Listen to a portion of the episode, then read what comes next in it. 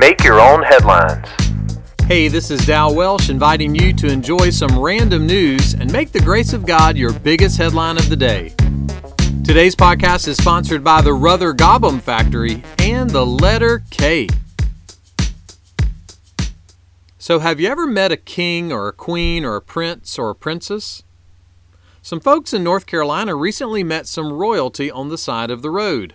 His name is King Sparta, and he's what's known as an African serval cat. King Sparta got loose from his zoo and was roaming the streets. How did he get loose? Well, he had help from a friend. Oliver is a potbelly pig at the zoo. It seems Oliver kept pushing and pushing on the door, and eventually it opened, and King Sparta took off. But he wasn't gone for long, and he didn't go far. They put some meat out, he smelled it, and wandered right back home where he will stay unless Oliver the pig lets him out again. Oliver's kind of a pig deal. What do you call a pig that knows karate? A pork chop.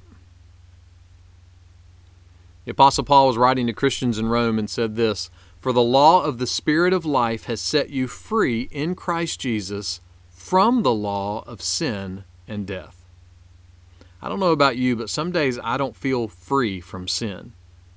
Sin has a way of putting us in a headlock of fear or worry or anger or stress or apathy.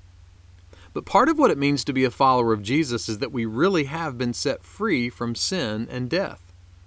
Someone said that means we can fight sin like a victor, not a victim. Oliver the pig set King Sparta free for a little while, but Jesus doesn't set us free for a little while.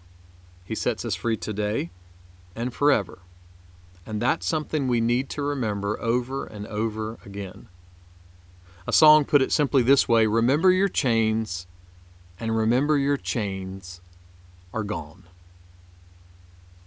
Make that one of your headlines today. Make Your Own Headlines is a little smidge of encouragement from Holland Avenue Baptist Church.